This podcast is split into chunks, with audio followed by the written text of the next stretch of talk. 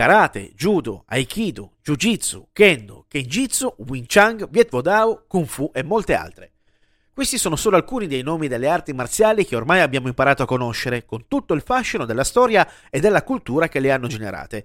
Oggigiorno vi sono questi termini che vanno a codificare determinati stili ormai praticati largamente in diverse parti del mondo, oltre il loro paese di origine, e di cui tutti abbiamo un'idea, indifferentemente che esse vengano praticate con impegno ed edizione, sia che siano legate soltanto all'oggetto di qualche distratta lezione di prova.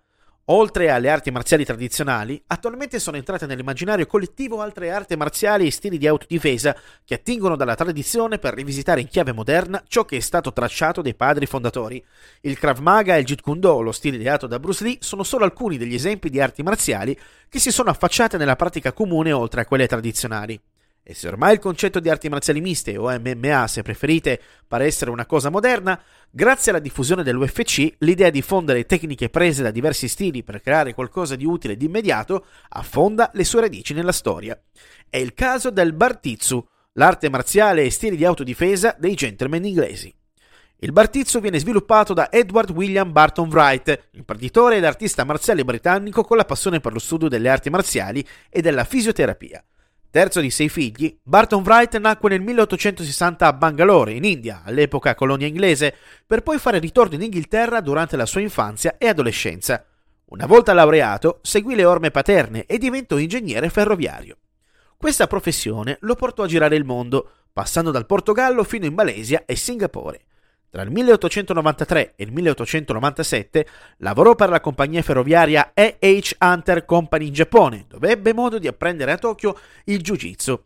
Una volta fatto ritorno in patria, Barton Wright fu il primo europeo studioso di arti marziali giapponesi, che combinò insieme elaborando un proprio stile di autodifesa chiamato Bartitsu, fusione del proprio cognome, Barton, e la parola Jiu-Jitsu. Il Bartizzo fa anche uso di tecniche di pugilato, savate francese e l'uso delle canne François, decodificato dal maestro svizzero Pierre Vigny, e tra le sue tante peculiarità vi è quella di essere praticato indossando vestiti eleganti. Siamo in piena epoca vittoriana e l'eleganza era un tratto comune in tutte le persone di buona reputazione. Oltre ai pugni e ai calci, si possono usare come armi oggetti comuni come bastoni da passeggio, ombrelli, fazzoletti o giacche, che diventano strumenti utili alla difesa personale da parte di attacchi.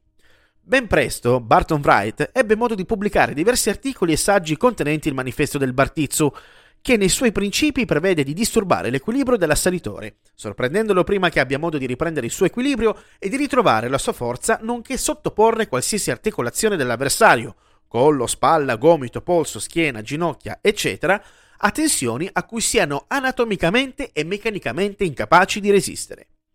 Il Bartizzu si può definire come la prima arte marziale mista della storia, in grado di prendere il meglio delle arti marziali allora conosciute per creare qualcosa in grado di tornare utile in una situazione di reale necessità.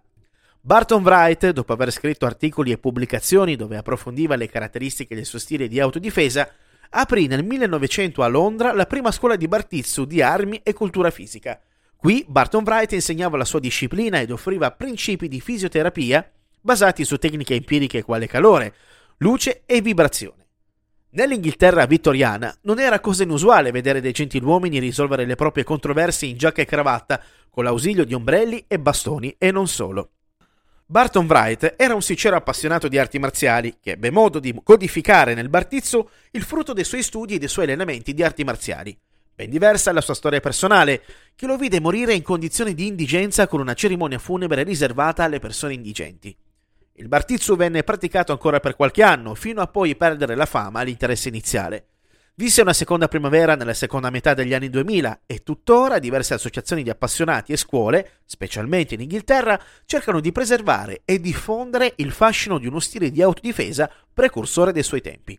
Il Bartizzo è anche lo stile praticato da Sherlock Holmes nei libri scritti da Arthur Conan Doyle, che lo salva nell'ultimo scontro contro la sua nemesi, il professor Moriarty.